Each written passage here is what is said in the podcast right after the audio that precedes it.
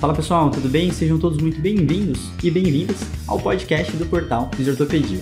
Eu sou o Leandro Fukuzawa. E eu sou o Rafael Cariscalard. E nós seremos os hosts desse canal.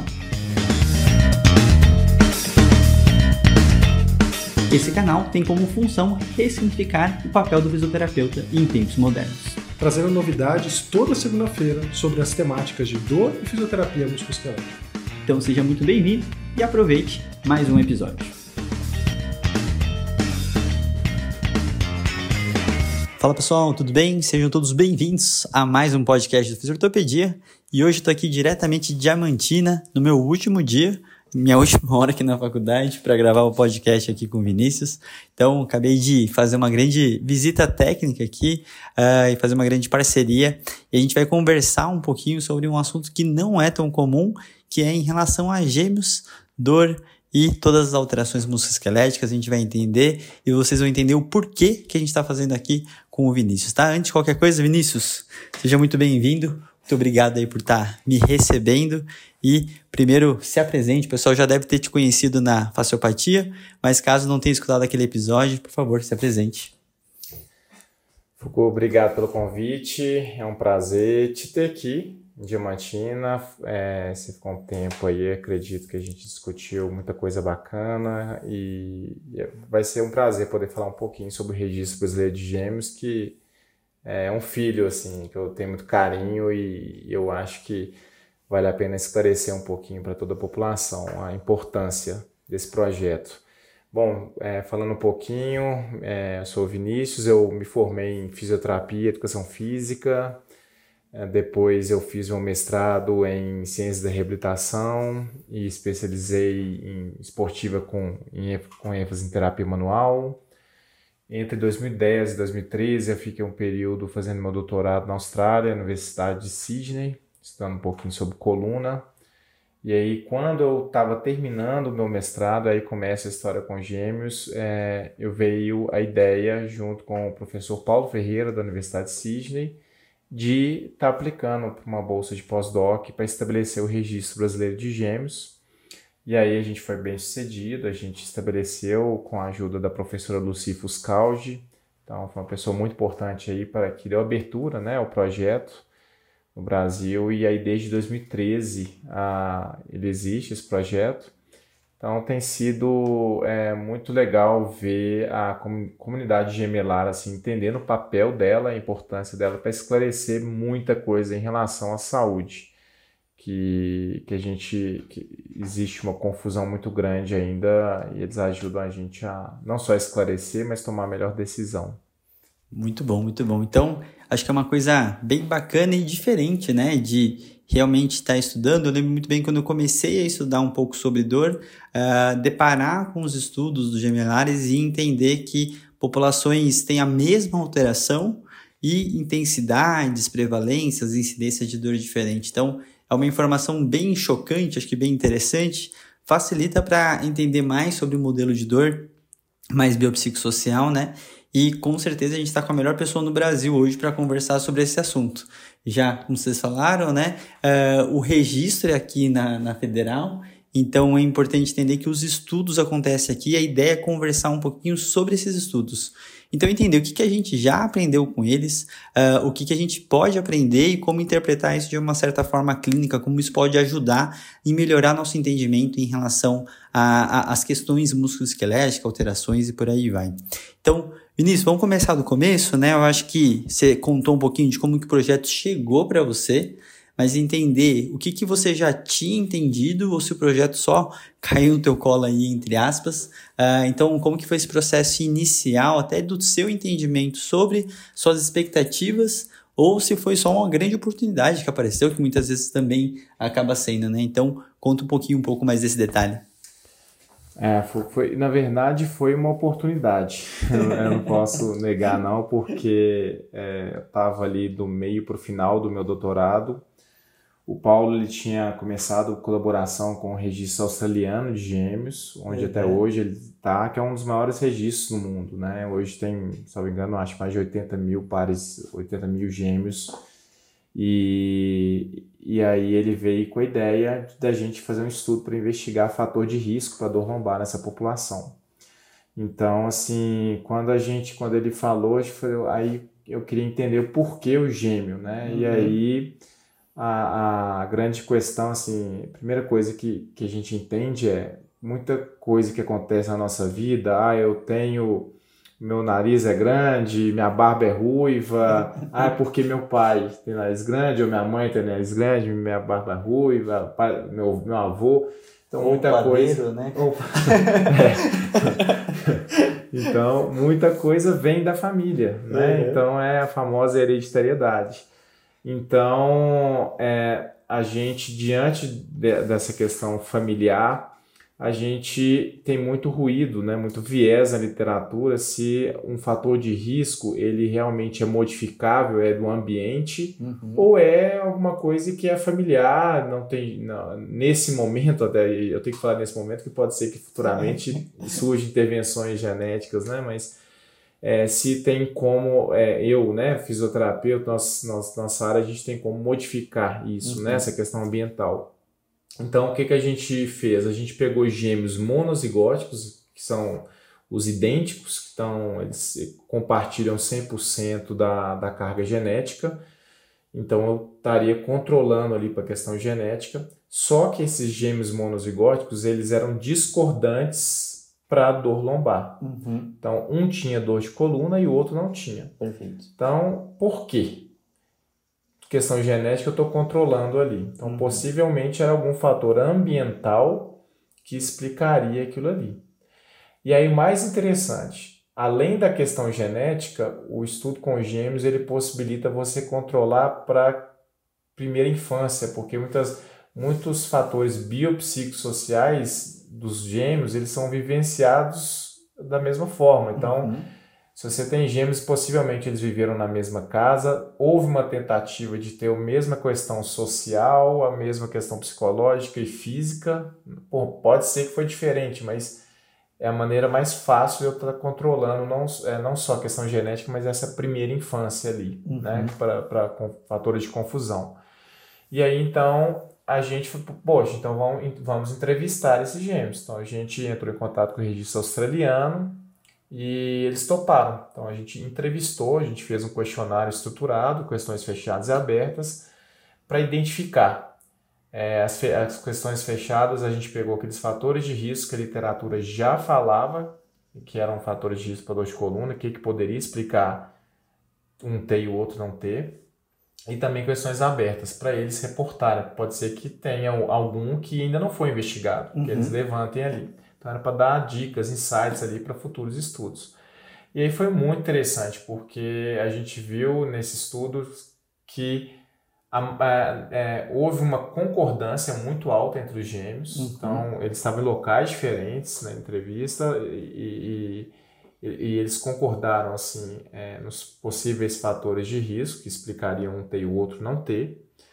E dos fatores de risco é muito parecido com aquilo que a gente já vem investigando. Então, eles reportavam muita questão de é, questão física mesmo, então é, trauma, claro, surgiu, a questão de sedentarismo como fator de risco, a atividade física moderada ali como proteção, qualidade do sono, eles reportaram também como possível fator de risco, é, dentre outros, estresse psicossocial uhum. também eles, eles reportaram como possível fator de risco.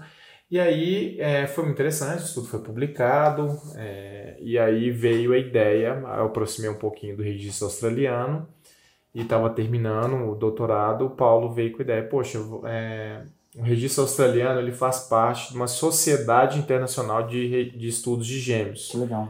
São mais de 30 registros pelo mundo, e não tem no Brasil um registro que participe da sociedade. Então, é uma proposta para o seu doutorado muito interessante. Eu falei, poxa, muito legal. Então, a gente escreveu o projeto, aplicou e conseguiu o pós-doc financiado pela CAPES, onde a gente estabeleceu o registro brasileiro, que fez parte da Sociedade de Estudos de Gêmeos desde 2013. Então, foi uma oportunidade, através uhum. de, né, da, da colaboração com a Universidade de Sydney e a Universidade de Melbourne, onde está o registro australiano de gêmeos, que desde o início eles deram suporte também para a gente, é um parceiro. E desde então a gente vem, né, é, é, é, com a ajuda dos gêmeos, voluntariamente, a gente, é, primeira coisa é eles entenderem, a gente demonstra a, a importância dos gêmeos para esclarecer não só fatores de risco, mas também fatores prognósticos e também eficácia de intervenção. Uhum. Depois que eles entendem, a gente convida eles para ajudar a gente a resolver esses problemas na, na sociedade. Então, é, é um exemplo bem simples é se eu souber fatores importantes né, que eu consiga intervir, modificar controlando por viés genético, isso é muito legal, uhum. né? E, e, a gente já viu controlando por genética que várias coisas que a gente achava que era fator de risco que não é mais. Uhum. Por exemplo, depressão. Legal. Entendeu? Bacana. Aproveitando, né, acho que é bem importante alguns detalhes de toda essa história que o Vinícius contou. Ah, alguns muito em relação, né, primeiro, Paulo Ferreira, Manuela Ferreira, são os dois brasileiros que acho que abriram muitas portas, né, então Uh, eles vieram da UFMG, construíram muitas coisas, então todos os brasileiros que falarem, você sabe que vieram lá da Austrália, estão lá perto do lado do Chris Maher, né, que é outro professor. Uh, então são muitas pessoas que construíram tudo isso, né? Então nessa e trazendo um pouquinho para a realidade brasileira uh, e de uma forma bem prática, nessa né? trazer o projeto para cá quais que foram esses grandes desafios iniciais, né? Porque, querendo a gente está numa cidade que é Diamantina, ela não é centro, um centro urbano, então assim, isso dificultou, não dificultou? Como foram essas etapas iniciais de trazer o projeto mesmo de uma forma bem de implementação, prática, né? Então, que, que, que desafio que vocês tiveram pensando em tudo isso? Foi, isso é importante, porque realmente a primeira coisa foi a equipe por trás, né? Então, é, começa com o Paulo, começa com o John Hopper, do Registro Australiano de Gêmeos, é, o Registro de Múrcia também, em espanhol, ajudou a gente, foi muito legal, e tem alguns brasileiros que nesse caminho ajudaram, né? Tem o Lucas Calais uhum. Ferreira, que hoje está na Universidade de Melbourne, que está trabalhando no Registro Australiano, que é um dos coordenadores do registro, e o próprio Paulo. Então é, foi é, muito trabalho de formiguinha mesmo para estabelecer.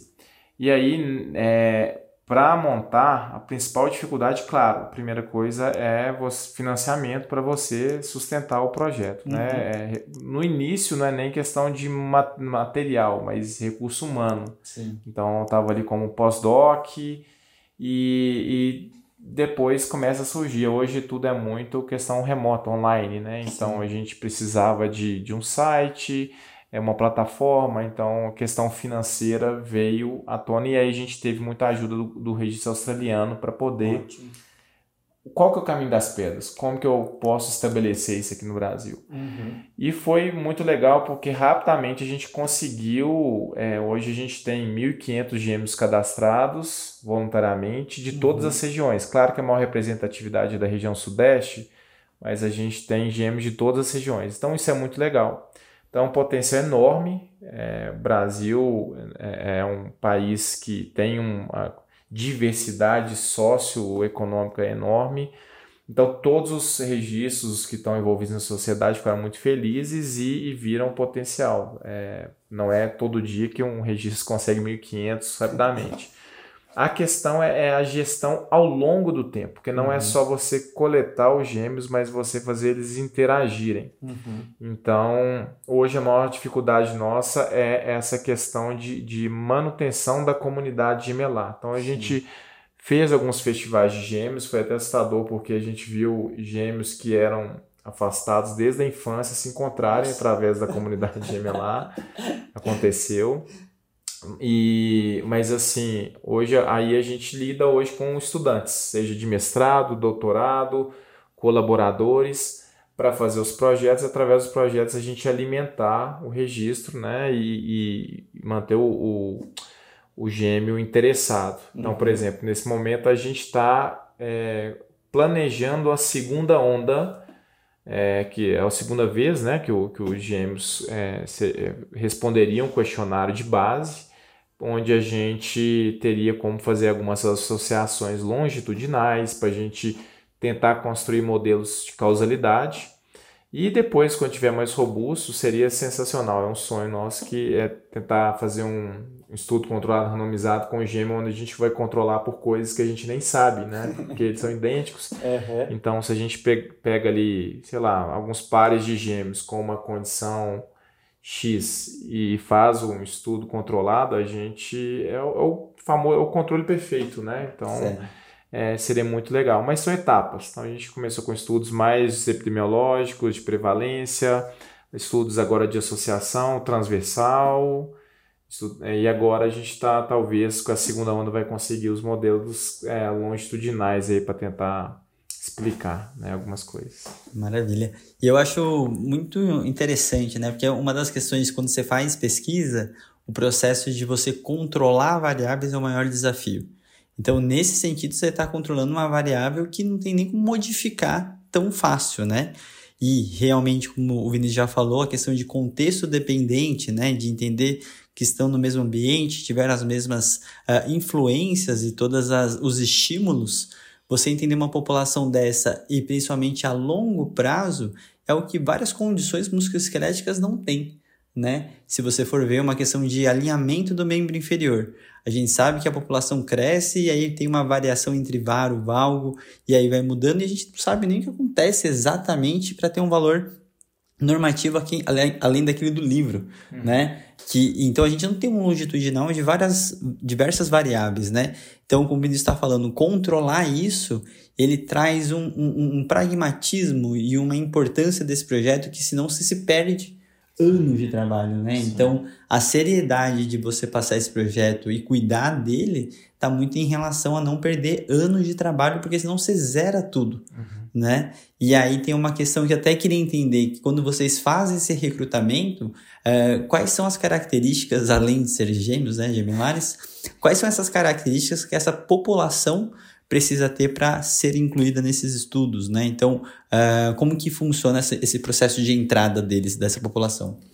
Joia. os gêmeos eles podem ser eles podem ser idênticos ou não idênticos, uhum. é, mesmo sexo ou sexos diferentes. Importante os ambos estarem é, né, participando, voluntar, né, eles são depois da identificação, eles, a gente dá boas-vindas e registra e eles respondem o questionário de base.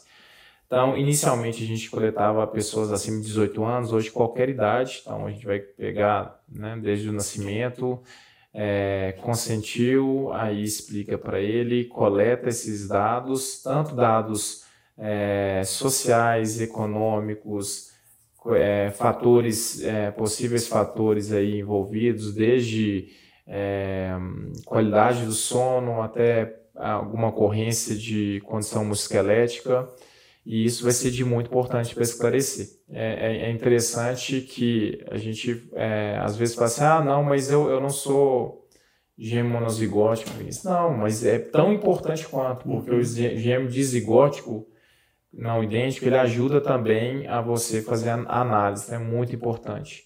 E, e, não só a questão né, científica, a comunidade gemelar ela, ela, ela gosta de interagir. Então a gente notou que eles gostam de contar, contar casos. A gente teve aqui a presença da Nancy Siegel, que é do registro da, é, de gêmeos dos Estados Unidos, e ela é psicóloga. Então ela contou vários, que ela é uma pesquisa mais qualitativa, então ela viu vários casos interessantes assim e a população de Minas gosta de interação.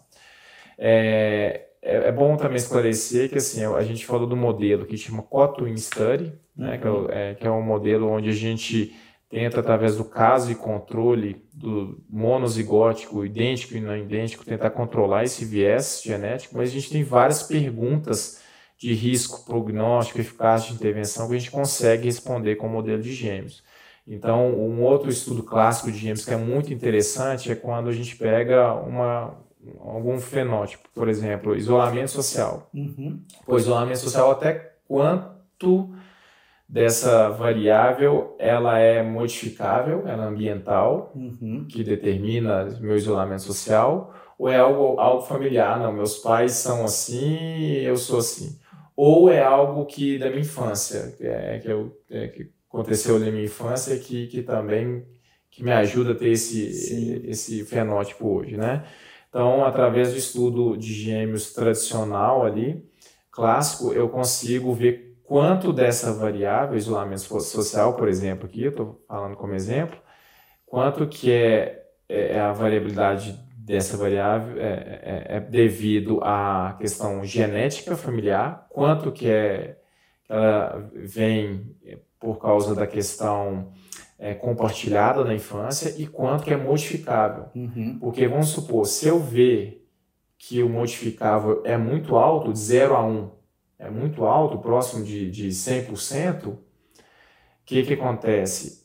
Quer dizer que eu, se eu der a possibilidade de eu dar uma intervenção focada no indivíduo, tem grande possibilidade de eu modificar aquele isolamento social. Uhum. Então, o primeiro passo talvez é é algo que eu consigo modificar ou não? É algo, uhum. né? Então também ajuda a esclarecer essa questão de, de quanto que é genético, quanto que é, é ambiental, né? Uhum.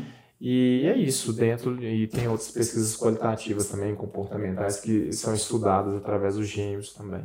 Perfeito. Uma dúvida maior em relação até às condições são estudadas, né? É, é legal quando, conforme você foi falando, eu fui lembrando, é uma coisa meio fácil até de perceber é, a personalidade, né? o nosso amigo Bruno Sarajotto tem, né, os gêmeos, e aí dá para ver que os dois têm personalidades muito diferentes e sendo influenciados da mesma forma.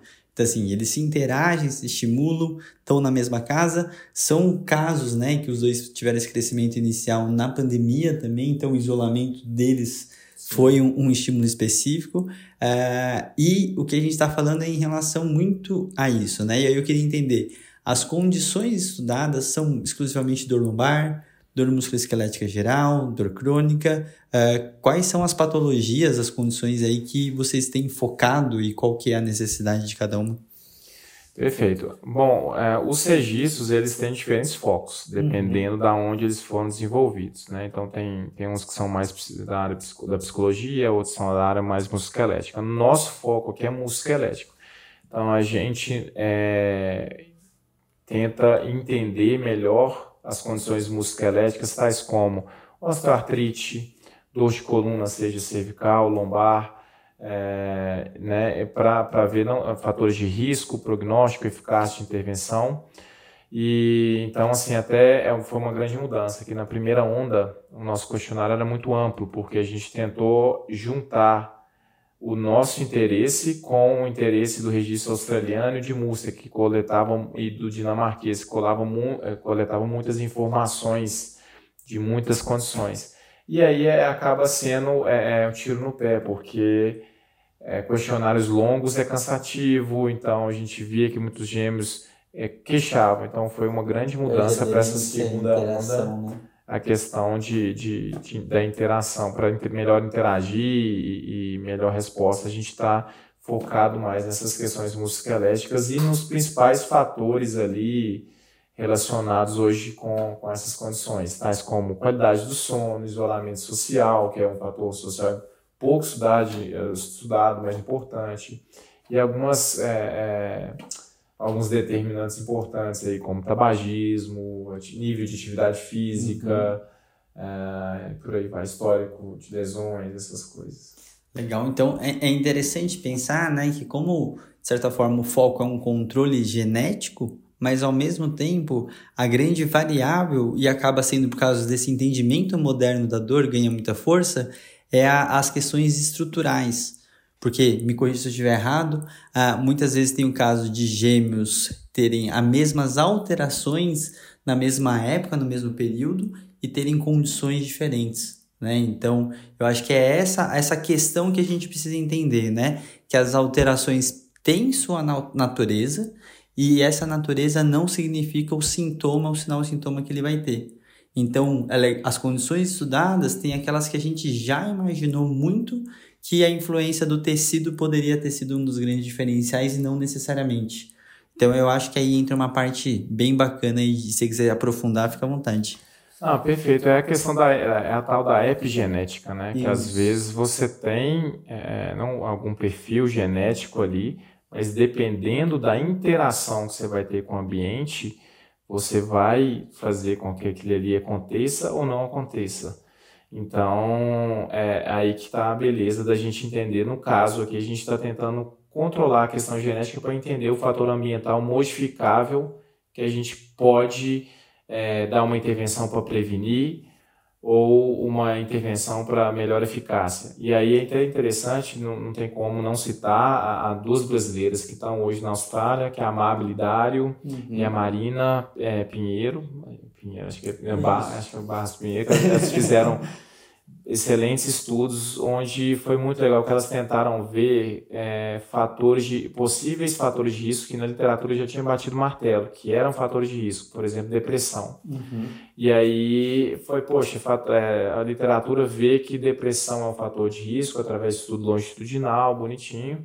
Só que Cochrane e Viu fala fala que antidepressivo não funciona para dor lombar. Então, uhum. poxa, como você investiga que é fator risco, mas o estudo controlado anonimizado não está encontrando, o Cochrane Review falou que não funciona o antidepressivo. Então, o que está acontecendo?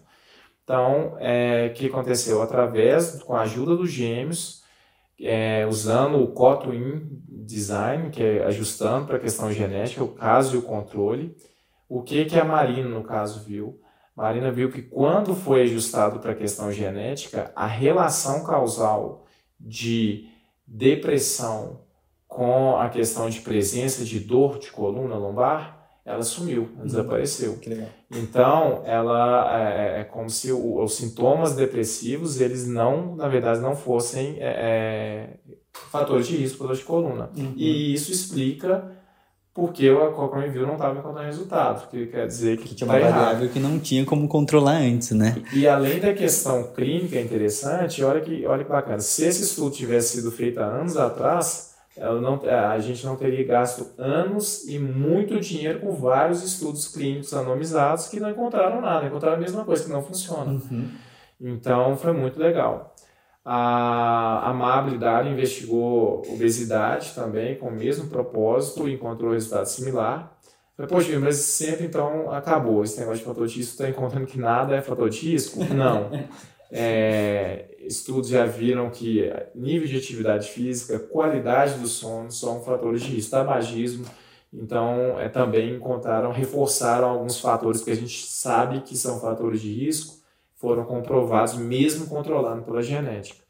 Então, assim, isso foi, é muito importante para a gente saber onde abordar esse paciente para prevenir ele melhor, né? Então, é, é foi interessante, assim, para a gente esclarecer clinicamente algumas coisas que, que eram enviesadas aí pela, pela por falta de controle com a questão genética. Perfeito. Eu acho interessante porque, querendo ou não, com esse tipo de, de, de fala tua, me faz pensar que se com a nossa evolução até de entendimento e métodos estatísticos, muitos estudos podem ser revistos e feitos novas análises com esse mesmo material, porque a variável, né, o interesse de controlar elas acaba sendo muito fiel.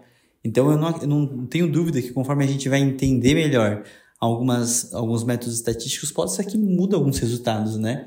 Então, nas próximas levas e tendo essa somatória acumulativa de resultados, você acaba sempre somando e melhorando os resultados e análises para que a gente entender algumas coisinhas melhor, né? Sim, é, é legal porque muito, muitos dos estudos na área musculoesquelética, que é que eu tenho maior interesse, eles se esbarram em dados longitudinais, para modelo causal ou para entendimento, às vezes, né, a gente precisa às vezes de seguir essa população.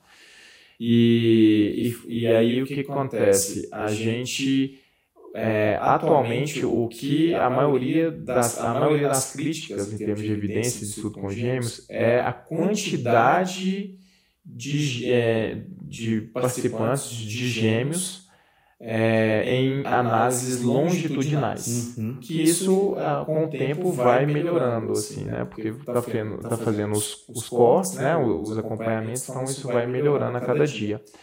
E aí, é, é, na fase que a gente está, por exemplo, né? aqui no Registro Brasileiro de Gêmeos, inicialmente a gente tinha dados transversais da primeira onda, e aí a gente queria investigar, por exemplo, um, um fator social, que ele é pouco investigado hoje em dia ainda, né, infelizmente, na, na área da saúde. A gente queria ver se isolamento social era um possível fator de risco para lombar. Isso é o nosso sonho, a nossa meta.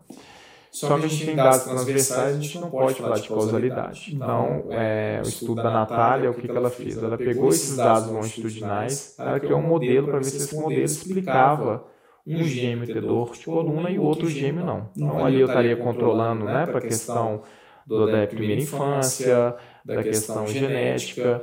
E nesse modelo, além do isolamento social, ela também adicionou alguns, alguns fatores que já estão batidos no martelo, que são possíveis fatores de risco. Uhum. Mesmo sendo um modelo causal, mais uma vez, que são dados, dados transversais. Então, ela adicionou nível de atividade física, tabagismo e qualidade do sono. Legal. E aí é, ela encontrou, no modelo explicou um, um ter e o outro gêmeo não ter é, dor de coluna. A gente acrescentou dor cervical e lombar.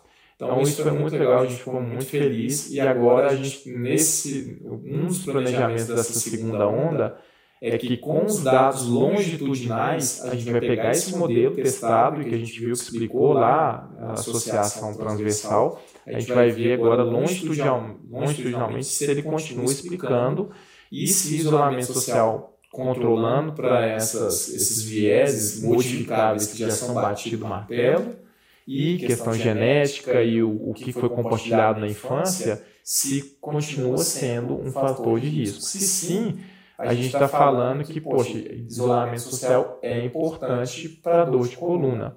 E o mais legal, a mesma Natália, ela fez um, um estudo usando o estudo clássico, o delineamento clássico de gêmeos, onde ela queria estudar quanto da variável isolamento social advém do, do, da hereditariedade dos pais, né, ali, quanto da, da, primeira infância e quanto que é ambiental. Legal. E ela viu que a maior parte é ambiental. Ou seja, se eu descobrir que isolamento social é um fator de risco importante nesse estudo longitudinal e ele é modificável, eu posso pensar em abordagens preventivas para trabalhar nessa questão aí, né, social para melhorar aí uma é, para diminuir o risco de alguma uma condição prevalente na população. Legal. Isso é extremamente interessante, né? Porque se a gente entender a dor em, em crianças e adolescentes, né, que a nossa amiga tia estuda também, a, muito dessa influência dos pais, ela existem, só que a gente nunca soube se é uma questão comportamental,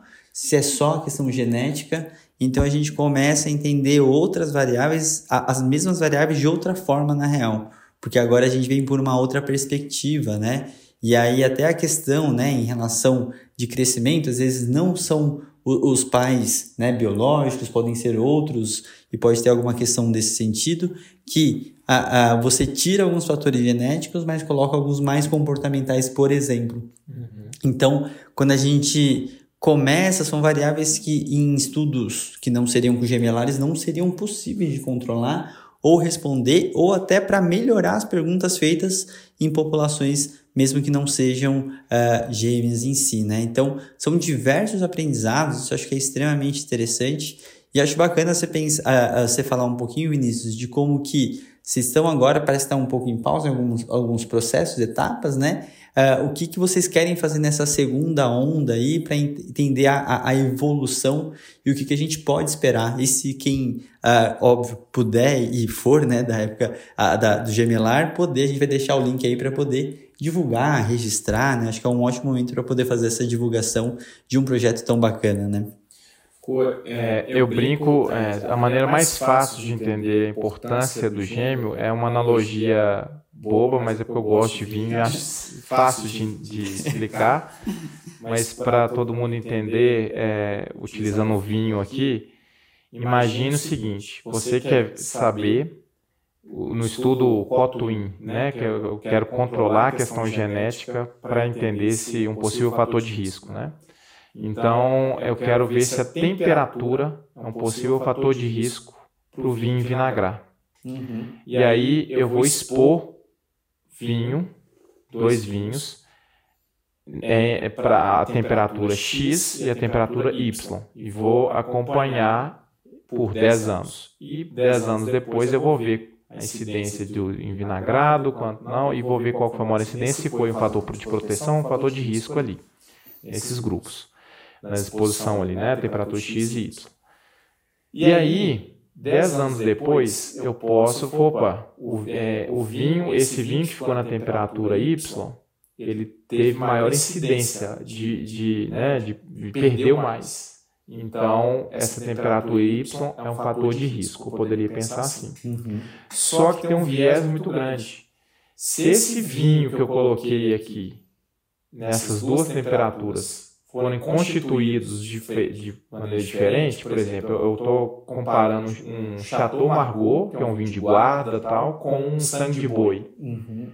Então, a constituição dele genética, eu não controlei. Então, chegar lá, será que o que fez o vinho vinagrar foi a temperatura diferente ou foi a constituição genética? Eu só tenho uma forma de ver isso, que é o quê? Eu colocando o vinho, é, o monozigótico seria o idêntico aqui e seguindo. Aí eu teria o controle perfeito. Da mesma safra, não. Exatamente. Então, é uma forma, uma analogia para tentar entender um pouco é, esse modelo, né, para explicar é, possível risco aí. Sobre a questão do momento atual, né? Então a gente está começando a planejar a segunda onda.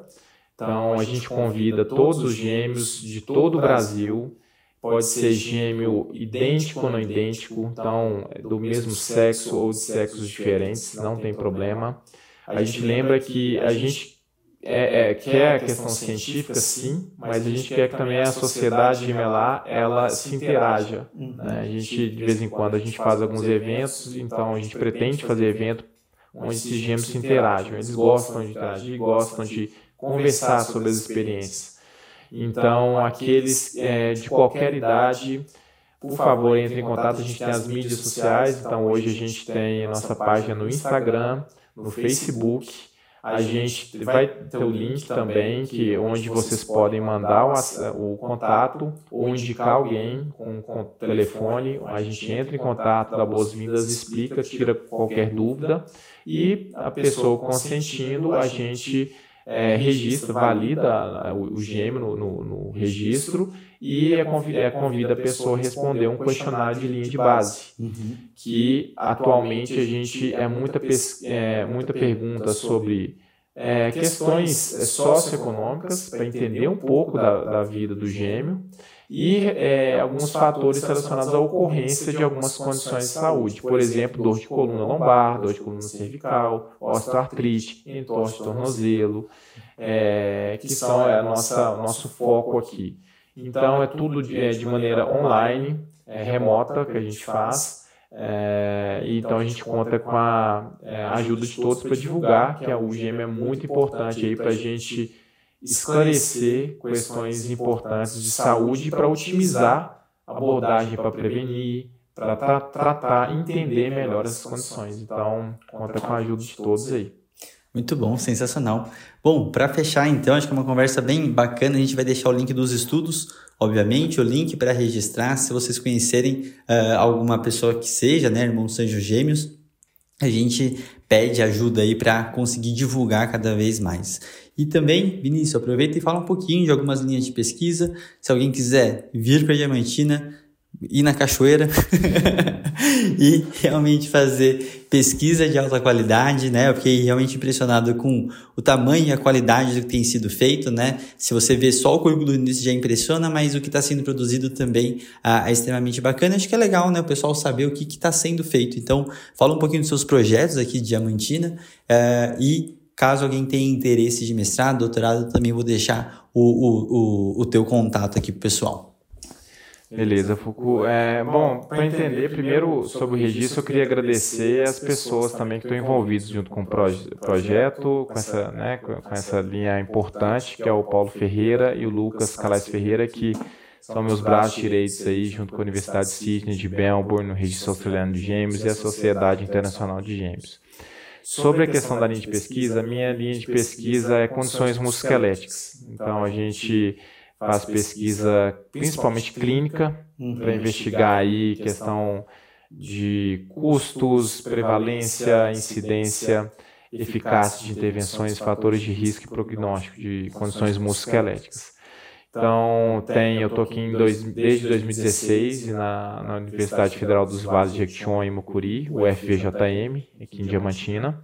E dentro dessa linha de pesquisa, a gente é, foi muito interessante, porque é, a gente não faz nada sozinho. Então, a gente, os estudos têm sido muito com colaboração é, de pessoas de peso para ajudar a resolver questões práticas clínicas, que é onde eu acho que a pesquisa tem que se apoiar, ela tem que resolver algum problema da sociedade, seja ela de pesquisa básica ou clínica, ela tem que ter uma implicação, né, levar a algum lugar.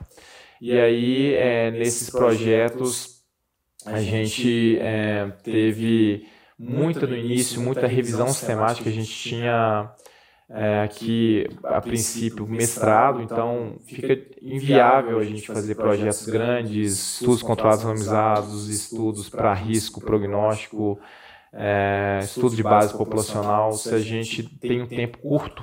Uhum. É, então a gente resolveu fazer revisões temáticas muito por causa disso e também para entender epidemiologicamente algumas coisas, onde está a lacuna, que a gente tem que fazer estudos clínicos e também ajudar o gestor, o paciente, o, o profissional de saúde a tomar a decisão ali. O que, que a gente tem atualmente? Então a gente fez, tem feito muita coisa nesse sentido. E dessas lacunas, agora a gente já tem um doutorado. Então a gente começou agora com alguns estudos maiores, estudos clínicos randomizados, estudos é, observacionais longitudinais para investigar ali de maneira mais adequada é, é, algumas condições de saúde. Então, por exemplo, a gente tem o Escape Trial, que está investigando aí é, idosos com dor lombar. A gente tem também iniciando agora o TECLI, que é o estudo de telehealth, para ver custo-efetividade da telehealth em pessoas com dor lombar.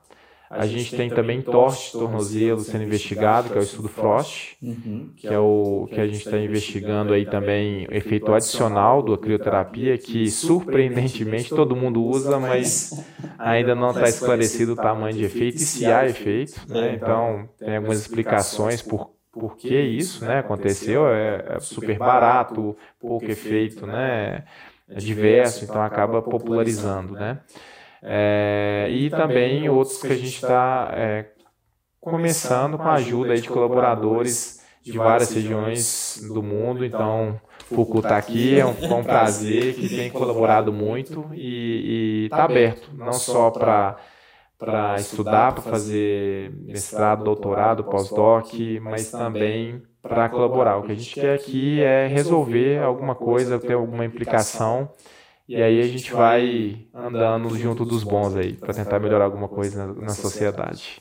Muito bom. Bom, Vinícius, então agradecer demais, primeiro por me aguentar aqui durante um mês, é, essa parceria aí que tem feito, com certeza vocês vão ver mais ele no Fisiortopedia. Eu ainda não fiz convite oficial, mas ele já é do time, então com certeza vocês vão ver bastante aula, tudo. Então assim, como a produção dele é de alta qualidade, são aquelas pessoas que são fáceis de chamar para diversas temáticas e como vocês viram é muito abrangente, né? Então acompanhar a pesquisa de qualidade assim é sempre um grande prazer. Então, agradecer novamente aí pelo tempo, Vinícius, por todo o compartilhamento aqui de informação e não se esqueça, não esqueça de curtir, compartilhar, manda para todo mundo, principalmente para os gêmeos dessa vez, para vocês conseguirem ajudar. Então, uh, esse episódio aí fica super bacana e divertido aí de conversar um pouquinho sobre um assunto diferente, mas com certeza muita coisa para a gente aprender e entender. Então, pessoal, muito obrigado. Vinícius, muito obrigado. E até o próximo episódio. Valeu!